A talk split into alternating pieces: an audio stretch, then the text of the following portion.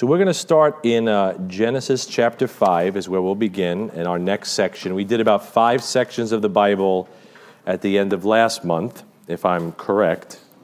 And today we're going to do another maybe 10 of them. And uh, I guess this is part, this would be part six. All right. And this would be the flood of Noah. All right. So, again, we're just giving an overview to give you a working understanding of the way the Bible is put together. Of course, I'm not giving any of these things justice.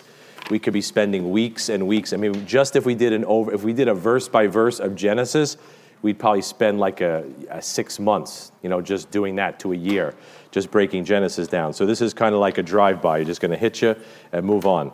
So um, we go from Cain and Abel to the flood. We don't realize that when we turn that page, about 1,300 years pass. So you got to like put that in perspective. As you're flipping through the book of Genesis, a lot of time might pass as you flip a page in your Bible.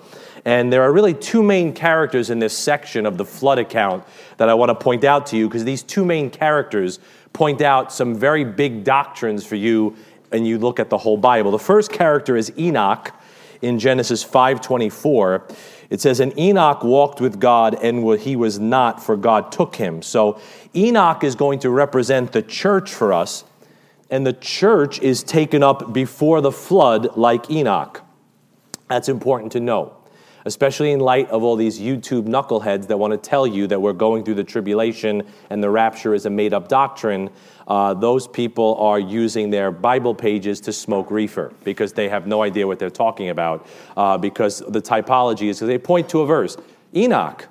Enoch is a picture of the church. In Hebrews chapter 11, verse 5, I'm not going to flip there, but it says that Enoch is the only person to never see death. You understand that? The Bible says he did not see death, for he was translated, right? Jesus died. Elijah will come back in the tribulation and die. But Enoch will never see death because Enoch represents believers that are alive at the rapture.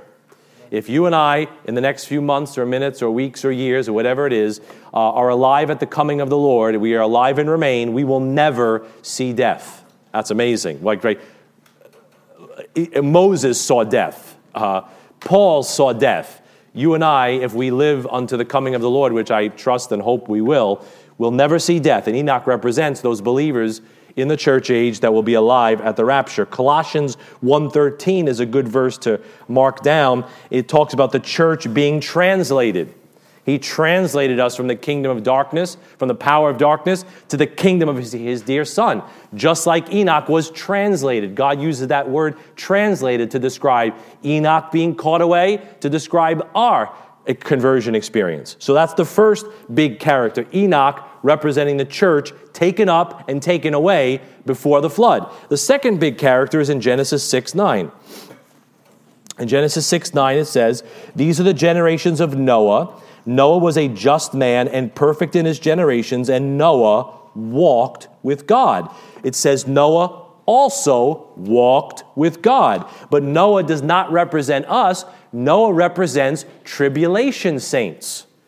Enoch walked with God, he represents church age saints. Noah follows him, Noah walks with God, and he represents tribulation saints.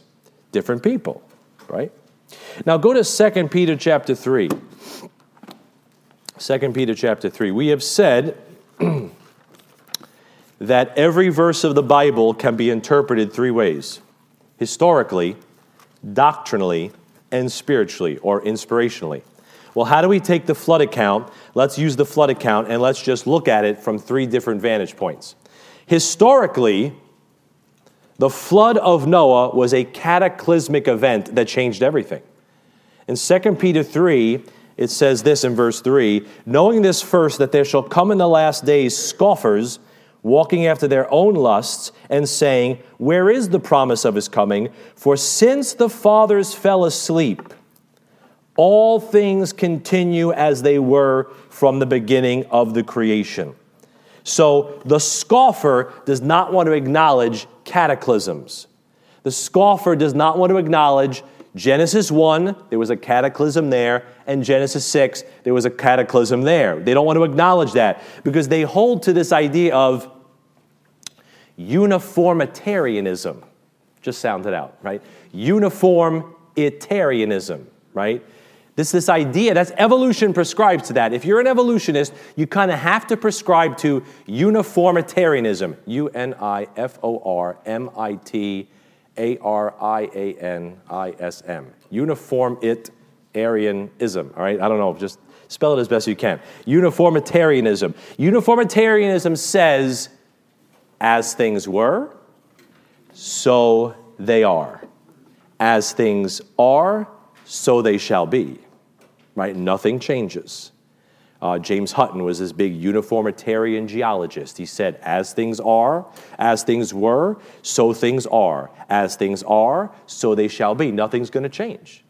And the Lord's done some serious shakeups to this universe uh, over the last several thousand years. So uh, the flood is one of them. I mean, it changed everything. It changed the biosphere, it changed probably the length that people live. It changed a lot. And if you don't acknowledge that, you just try to extrapolate the years back to millions and billions and yada, yada, yada. But if you, you have to acknowledge cataclysmic geology and cataclysms everywhere. That's why we have like fossils on the top of Mount Everest. We could find things out there. That's why we have this radical explosion of creation in the fossil record. All of a sudden, it's like, all of a sudden, boom, things start showing up because you have to acknowledge there was cataclysmic events that happened in God's creation. So that's historically it happened, right? It wasn't a local flood.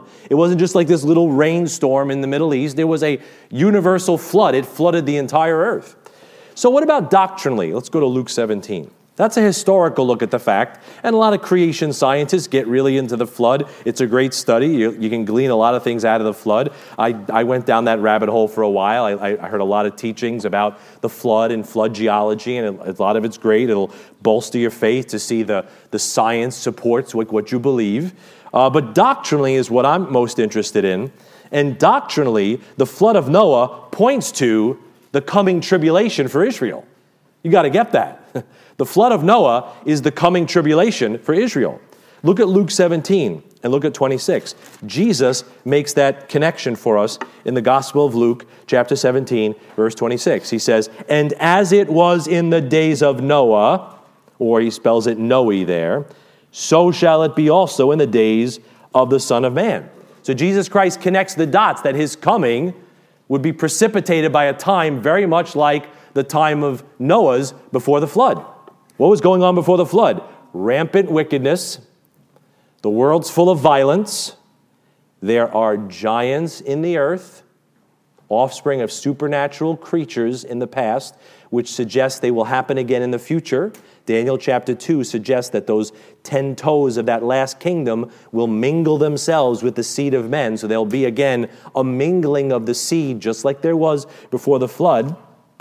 Um, sexual perversion it was rampant before the flood. That's one of the reasons why God had to drown things out, and we're seeing the rise of that. The violence, right? The devil was very active around the time of the flood, and the devil is very active during the tribulation before Jesus Christ comes, right? The Bible says, Woe unto the inhabitants of the earth, for the devil has come down unto you, having but a short time. So when God kicks Satan out of the second heaven, when, he, uh, when the tribulation begins and he's down here on the earth like a roaring lion roaming about seeking whom he may devour. I know we like that verse for spiritual things, but doctrinally, he's going to be roaming the earth in the tribulation time, seeking whom he may devour, just like Job chapter 1, when God says, Hey, Job, uh, hey, devil, what have you been doing? Oh, just going up and down and to and fro in the earth.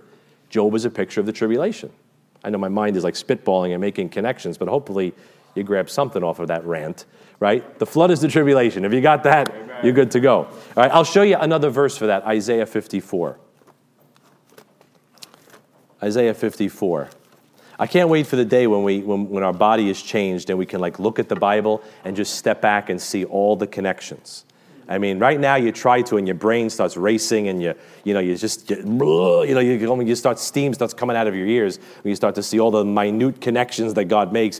One day you'll have a mind that'll be able to accommodate it. And you just step back and be like, "Whoa!" You know, you, you get red pilled. All right, Isaiah 54 verse 8 is a key verse that shows Noah's flood is a picture of the tribulation. Isaiah 54 8 says, In a little wrath I hid my face from thee for a moment, but with um, everlasting kindness will I have mercy on thee, saith the Lord thy Redeemer.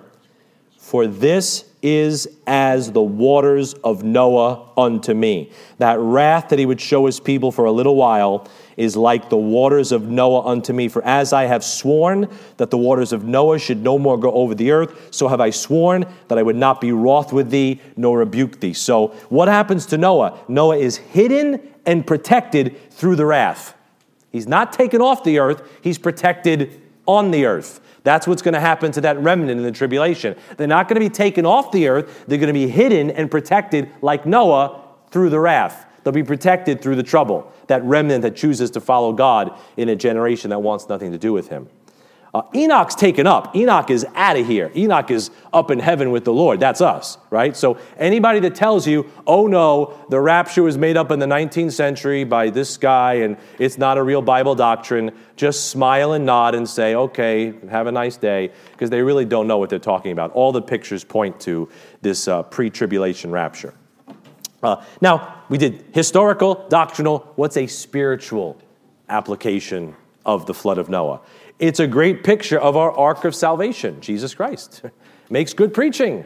I still remember that message Danny did for the nursing home uh, a couple of years ago. He did a great message on the ark of our salvation, Jesus Christ. I mean, a couple of things, right? To get into the ark, you had to go through the door.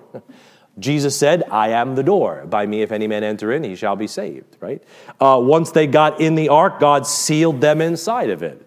Ephesians tells us, you are sealed unto the day of redemption. And, and on and on and on, you could make connections, and it's good preaching, uh, spiritually speaking. So that's the next section. Let's go to uh, section seven, all right? Section seven, all right? Section seven is going to be after the flood, all right?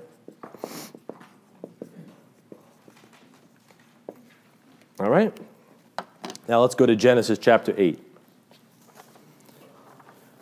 Genesis chapter 8.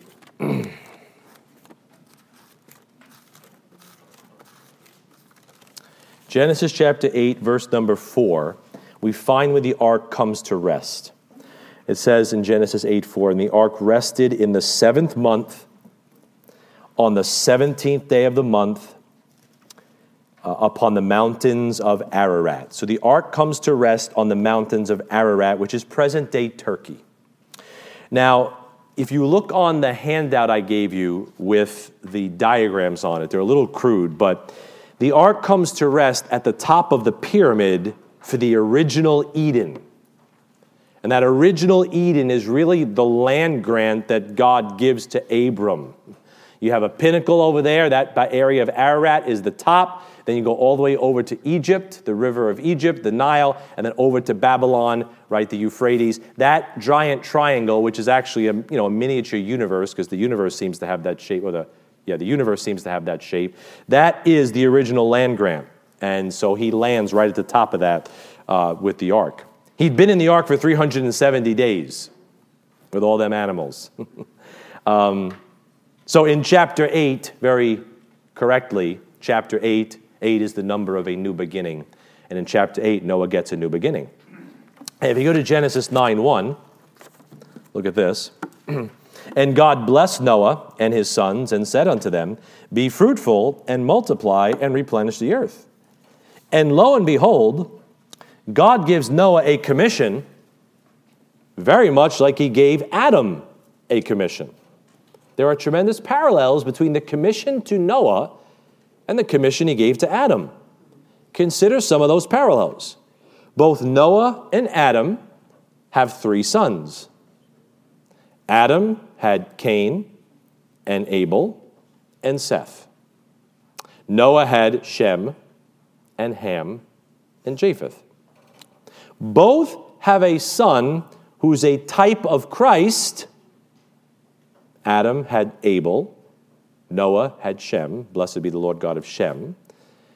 And both have a son who's a type of Antichrist. Adam had Cain, and Noah had Ham. Both are given the same command be fruitful and multiply and replenish the earth. Both get in trouble by putting something in their mouth off a vine.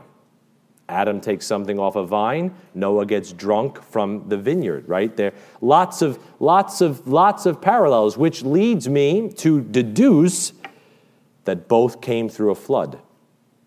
Adam is coming out after that flood that drowned out the universe uh, in Genesis 1 1, and Noah is coming out of a flood that drowned the physical earth in Genesis 6. So it's just God sets up a lot of these parallels here. Look at Genesis 9, look at verse 12. After that commission, it says, And God said, This is the token of the covenant which I make between me and you and every living creature that is with you for perpetual generations. I do set my bow in the cloud. So the Lord gives Noah a rainbow. That rainbow is connected to Christ's throne after the Great Tribulation. The rainbow is not just this fun thing to see when the light diffracts in the you know the sprinkles of the rain in the atmosphere oh god's not going to drown us again no the rainbow in ezekiel chapter 1 and revelation 4 is connected to god's throne his throne has that that bow above it and around it. So, what you're seeing here is Noah is moving into this new world. It's a picture of that kingdom coming, and that rainbow reminds us and points ahead to the coming kingdom that God's going to establish on the earth after the flood of the tribulation right? There's all these great parallels. Um, it's amazing that that rainbow has been so perverted and twisted. It's not a coincidence that the rainbow has been taken and hijacked by perverts because it's God's promise of his coming kingdom. So if I'm the devil and I really want to stick a thumb in God's eye, I'm going to take that emblem and that reminder of God's coming kingdom and just invert it and actually have it be adopted by the very people that God drowned during the flood. Those perverts were one of the main reasons why God flooded the earth. And if that word is too strong for you, I'll use a better word that's from the Bible. Those sodomites that God used, right? I mean, that it is it was perverse. God said all flesh had corrupted itself, right? Doesn't mean you're mean to people that you meet in the store. It just means like that's a Bible truth that God was so disgusted with what was going on. It had become so rampant that he had to flood the earth and he gives that rainbow to say, My kingdom's coming, and people have hijacked it, which is just sadly ironic. Um, look at Genesis 18, 9 18. And the sons of Noah that went forth of the ark were Shem and Ham and Japheth, and Ham is the father of Canaan. All right, these are the three sons of Noah, and of them was the whole earth overspread. Noah's three sons populate the whole earth. You see that little diagram also on your sheet. Shem heads east into the Middle East and the Far East. We get our Asians, we get our Eskimos, we get our Indians from Shem. Blessed be the Lord God of Shem. Shem's people tend to be the most spiritual or religiously inclined. All the major religions of the world come from Shem, right? Judaism, Islam, Christianity, they all come from Shem. Blessed be the Lord God of Shem. He tends to be the most spiritual of the group. Ham heads south into Africa. Japheth heads northwest into Europe. And in Genesis, I read a book one time called After the Flood, actually traces the descendants and how you can follow their lines out, and that's, that's really how it lines up. Genesis 9.26 says, And he said, Blessed be the Lord God of Shem, and Canaan shall be his servant. God shall enlarge Japheth, and he shall dwell in the tents of Shem, and Canaan shall be his servant. Um, I don't mean to get controversial here, but God is laying out their history for you.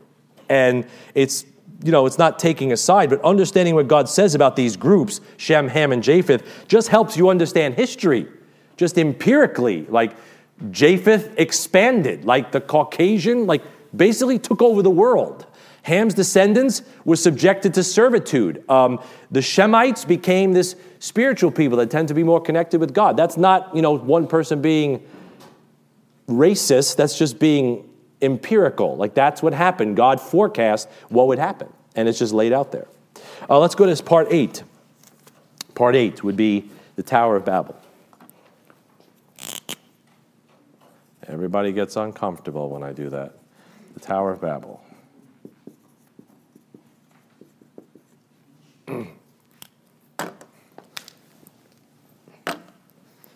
All right? And. Uh, Genesis 10, verse 8. I want you to notice this. It says, And Cush begat Nimrod. He began to be a mighty one in the earth. He was a mighty hunter before the Lord.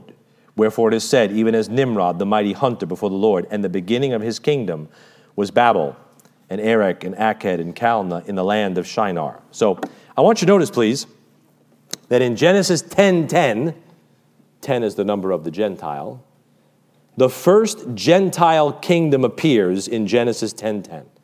From a great type of Antichrist, Nimrod. And in Genesis 10:10, please notice that it was at Babel in Shinar. That is present day Babylon. That is where that is a great picture of the Antichrist's kingdom, right? Babylon. Look at Genesis 11. Let's see what they start doing. And the whole earth was of one language and of one speech, and it came to pass as they journeyed from the east that they found a plain in the land of Shinar, and they dwelt there. And they said one to another, Go to and let us, let us make brick and burn them throughly. And they had brick for stone, and slime had they for mortar. And they said, Go to, let us build us a city and a tower whose top may reach unto heaven, and let us make us a name, unless we be scattered abroad upon the face of the whole earth. So, notice, please, that the Antichrist kingdom that's pictured here has a city and a tower. The city is the political aspect of the kingdom. You see that in Revelation, Revelation 18, the political Babylon, right? That's buying and selling and making merchandise and ruling over the kings of the earth. The tower is the religious side or the spiritual side of the Antichrist kingdom. Revelation 17, verse 5, talks about mystery Babylon. That's the spiritual aspect of the Antichrist kingdom. This is the grand imitation of God's kingdom. Because remember from our earlier lessons, God's kingdom has these two aspects the kingdom of God, which is spiritual, the kingdom of heaven, which is political. So the Antichrist, the devil being the great imitator, has a city, that's a political aspect to his kingdom, and a tower, that's a spiritual aspect to his kingdom, kingdom just like God to, is going to do. Verse 3 they're making it out of brick. Please notice these are never the materials that God builds with. Sorry if you're into masonry, but God never builds with brick. Brick is connected to Egypt. They build those pyramids out of brick. Egypt is a type of the world. Exodus 5, they use brick. What does God always build with? He always builds with stone. Stone is God made, brick is man made. That's a whole lesson in there. God builds with stone, that's he makes that, he forges that in the earth. Brick is man's work, it's man forging something. And as always, what's happening in this account, which you don't realize when you hear about it in Sunday school, God is moving and the devil is moving to oppose him. We said that was one of our big ideas about the Bible. Think about it. Noah's time dealt with the sons of God coming down and God drowns their offspring. Then we got Noah's ark opens up, and a little while afterwards, you've got one of Noah's descendants, one of Ham's descendants. Nimrod was the grandson of Ham. One of Ham's descendants is trying to contact the sons of God again. That's what the tower was for. They're trying to bring them down again. They're trying to get up there and make contact with them again. That's what it was all about. It wasn't just, let's see how high we could go. No, they're trying to contact the sons of God again and bring them down again and reestablish that worship and that connection with them again. That, that's what the Tower of Babel was an attempt to bring the sons of God down again. We're still doing it. We're still doing it today. We have a SETI Institute, S E T I. They are constantly monitoring and sending out broadcasts and monitoring the universe for signals from extraterrestrial life. They're trying to build a tower to reach unto heaven. They're not just building a physical tower anymore. They're doing it with radios and satellites and all this high-tech stuff. But they're trying to, they're sending these probes out there. They're sending these signals out there. Read about it. Look it up. They're trying to monitor the universe for any kind of signals because they suppose that the other life forms must be so far advanced beyond us that we're trying to see if there's any signals out there. What are they doing? They're trying to make contact with something out there again. Man is just constantly anything but God. They'll worship anything but God because God's holy. But these ones, these sky brothers that might take us over the gap or get us to the new age, they're trying to make contact with them. Uh, you read about some of these books, Chariots of the Gods. They read about these books that these guys wrote. These New Age people, they're they're trying to reach out to someone or something just not your Savior. They're trying to bring in a one world government. That's what they're doing there. and God breaks them up. God confounds them. He slows man down. And for the past several thousand years, they've just been trying to get back to the Tower of Babel. Man just coming together, globalism, the rise of globalism in the last couple of hundred years, just the lack of sovereignty among nations, just let's all be one. The United Nations, right? There was your original United Nations right there. You should tell from there what God feels about the United Nations. It is a godless, depraved, antichrist organization that wants to try to bring in nirvana without the God who is the Prince of Peace. So anything they do, you can pretty much just bet on the fact that God's dead set against it. Um, let me get off my soapbox and just go on a little bit. The Bible says in Acts, one more time on this one. Let me just plug this one more in with feeling. All right. Acts 17 says God determined the times before appointed and the bounds of people's habitation. God said, I want some people over here and some people over there. Why? That they should seek the Lord. All this coming together, all this one world stuff, it's not leading anybody closer to Jesus Christ. It's leading us further away from Him. It's antichrist. So just put that in your pipe and smoke it the next time you hear John Lennon's song about Imagine All the People, right? That's, that's a wicked song. Um, Genesis, let's go to our next section. Imagine there's no heaven. Imagine there's no hell. It's easy if you try. Yeah, sure. It's easy to go to hell too. Um, Gen- the next section, nine, is Abraham and the patriarchs. Man, that, that Bible is so relevant. 6,000 years ago, that, that's written, and it's, it's so relevant. It's, it was, man, whoever wrote that Bible saw the future. Whoever wrote that Bible wrote it in such a way that if you wanted to know what was up, you could find it out. Somebody on Thursday night was asking me, like, how do you know this and how do you know that from the Bible? I said, well, you got to like study some things out and connect it. The Bible is written in such a way to see how bad you want to know the truth. You get salvation easy. That's easy because God wants all to be saved. He's not willing that any should perish. That's easy. A couple of verses here and there, four or five verses out of Romans, you could show somebody how to be saved. But you want to understand the world around you? What's going on in the world, you want to interpret the news, you're going to have to get out your shovel and your pick and do a little bit of digging. That's why you got to be a workman that needeth not to be ashamed. But God's wise. He just proves it. It's not, you know, the casual reader will give up, but the one that really wants it, he'll search for, like, dig tre- uh, for, for treasure. Uh, Genesis 12. Now the Lord had said unto Abram, Get thee out of thy country and from thy kindred. Very important and from thy father's house unto a land that I will show thee, and I will make of thee a great nation. And I will bless thee and make thy name great, and thou shalt be a blessing. And I will bless them that bless thee, and curse him that curseth thee. And in thee shall all the families of the earth be blessed. So the devil leads God and provokes God to scatter the world at the Tower of Babel. So what does God do? He chooses one man to start his people Abram. Abram's name means high father. He's going to start a family now. High father.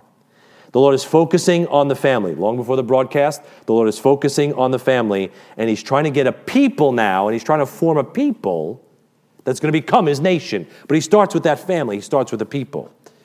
The Lord calls him out of Ur, which is right by Baghdad, right by Babylon, and into an area by Jerusalem. Look at Genesis 18. And look at verse 17. Genesis 18, verse 17. And the Lord said, said, Shall I hide from Abraham that thing which I do? Seeing that Abraham shall surely become a great and mighty nation, and all the nations of the earth shall be blessed in him. For I know him, that he will command his children and his household after him and they shall keep the way of the Lord to do justice and judgment, that the Lord may bring upon Abraham that which he hath spoken of him. So Abraham was faithful in his house, so the Lord chooses him for his house. Right? He saw something in Abraham. He said, Wow, he's, he's good with his family. He could be the head of my family. And in Genesis 13, verse 1, if you go back to Genesis 13, he told him to get away from your kindred. But in Genesis 13, it says, And Abram went up out of Egypt, he and his wife, and all that he had, and Lot with him. Right? He didn't let go of Lot. He held on to Lot, and you see that he's got problems as long as he's got Lot with him. Verse 7, there's a strife, and finally in verse 7, they separate. And that's good preaching right there because when God says, Follow me, he says, Let everything go. We want to hold on to that Lot. want to hold on to, like, well, this is, you know, it's my nephew. I just want to hold on to Lot. He's a good boy. He's, he's going to be a good boy. You know, you pinch his cheeks. No, God says, Leave your kindred.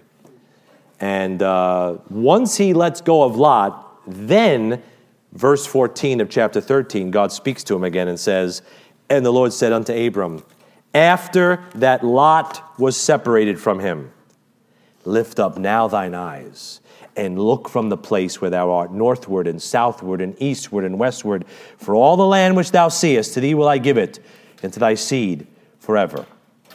16 I will make thy seed as the dust of the earth, so that if a man can number the dust of the earth, then shall thy seed also be numbered.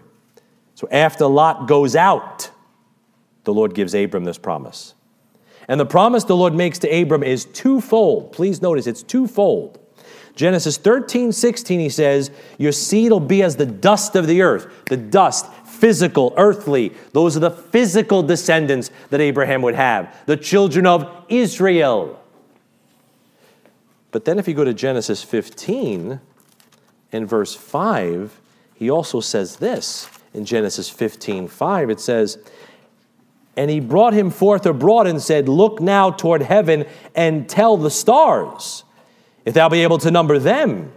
And he said unto him, So shall thy seed be. So, on the one hand, his seed would be as the dust of the earth. He'd have physical earthly descendants, i.e., the children of Israel.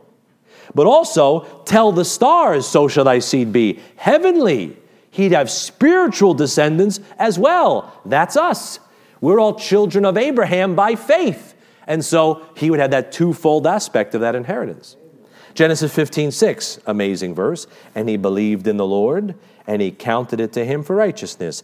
Abram's imputed righteousness is a picture of our salvation.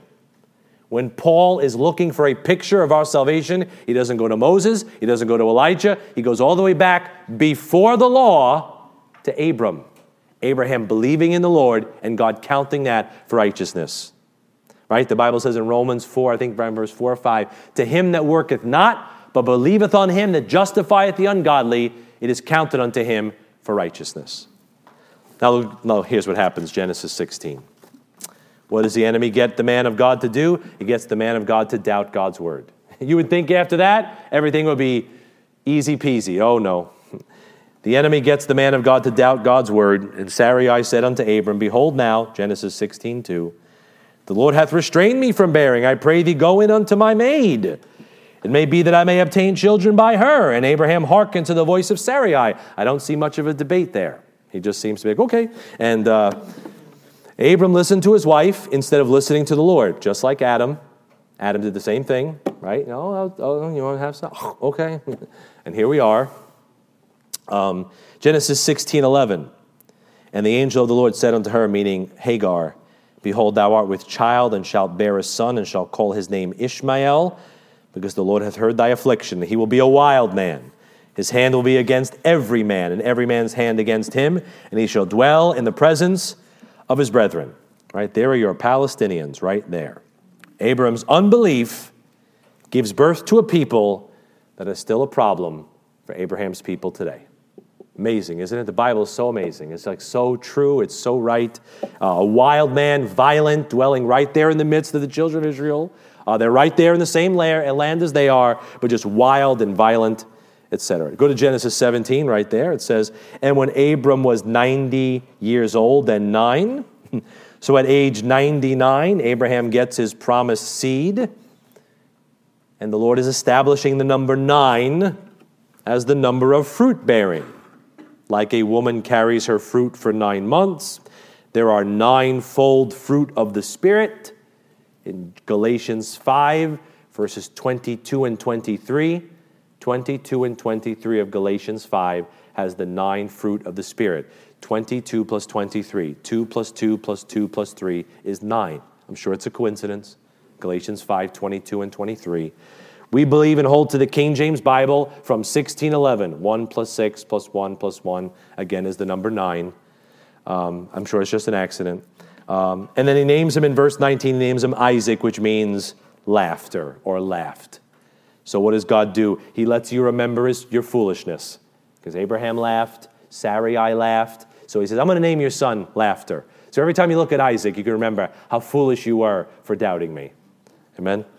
Uh, in Luke chapter 16, verse 24, Abraham is called Father Abraham.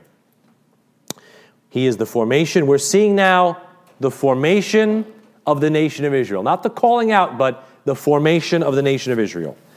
And you know the genealogy Isaac, he has a child Isaac. Isaac takes a wife named Rebekah. Rebekah has two sons Jacob, who becomes Israel, and Esau. Jacob has 12 sons, which become the 12 tribes of Israel. Jacob is that deceiver who becomes, he gets a new name, Israel. And then Jacob's son Joseph becomes the focus for the rest of the book of Genesis, chapters 37 to 50.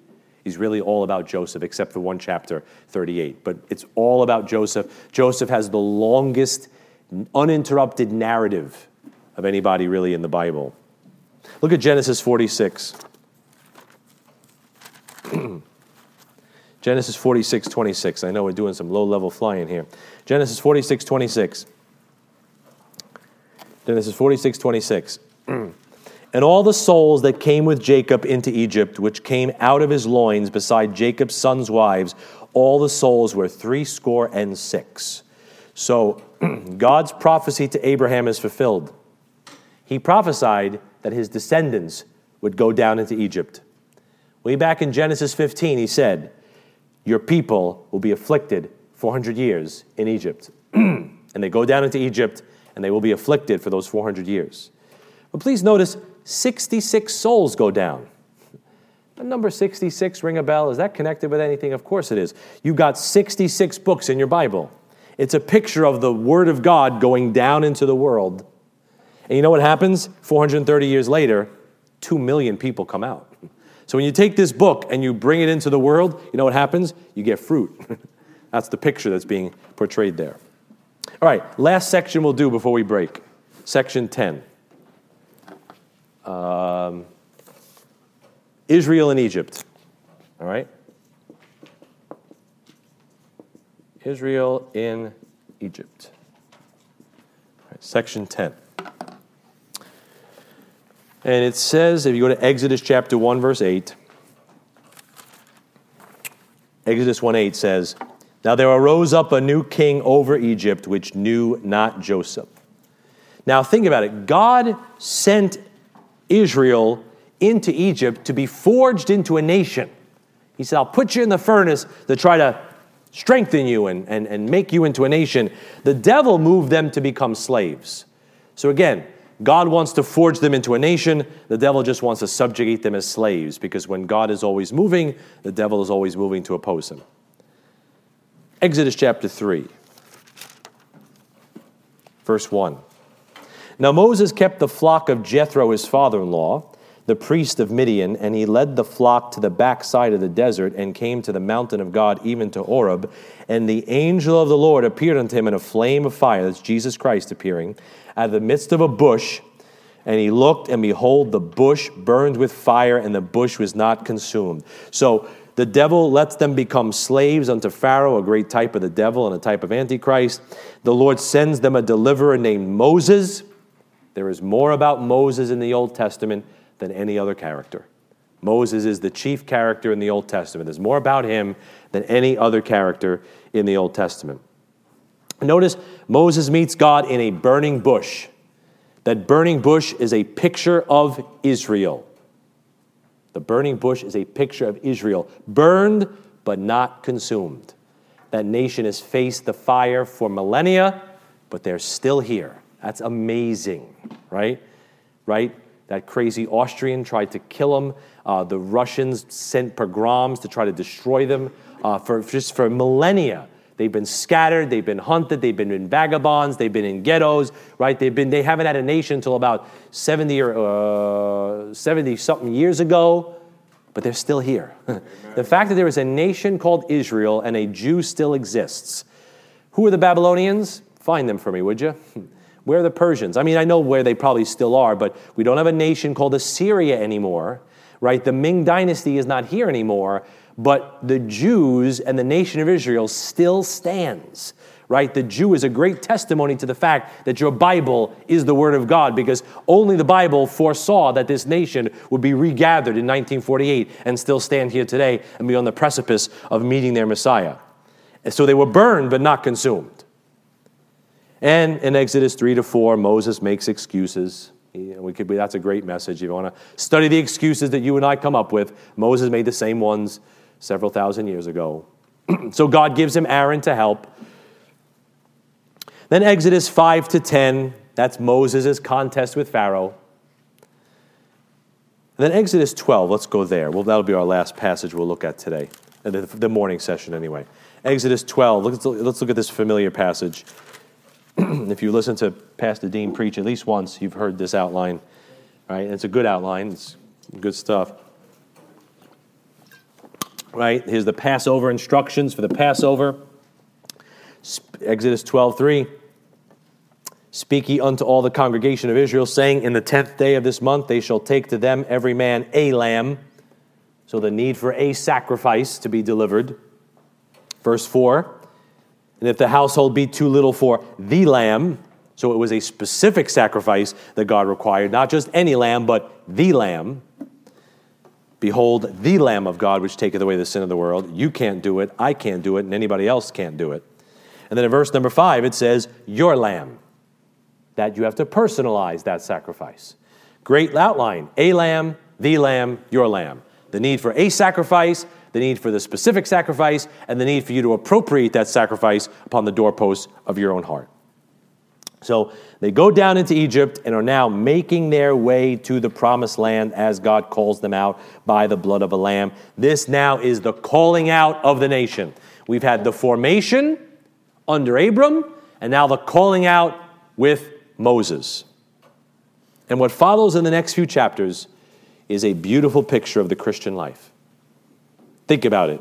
In Exodus 12, the lamb is slain and souls are delivered from death. Hallelujah. Amen. Have you been delivered by the blood of a lamb?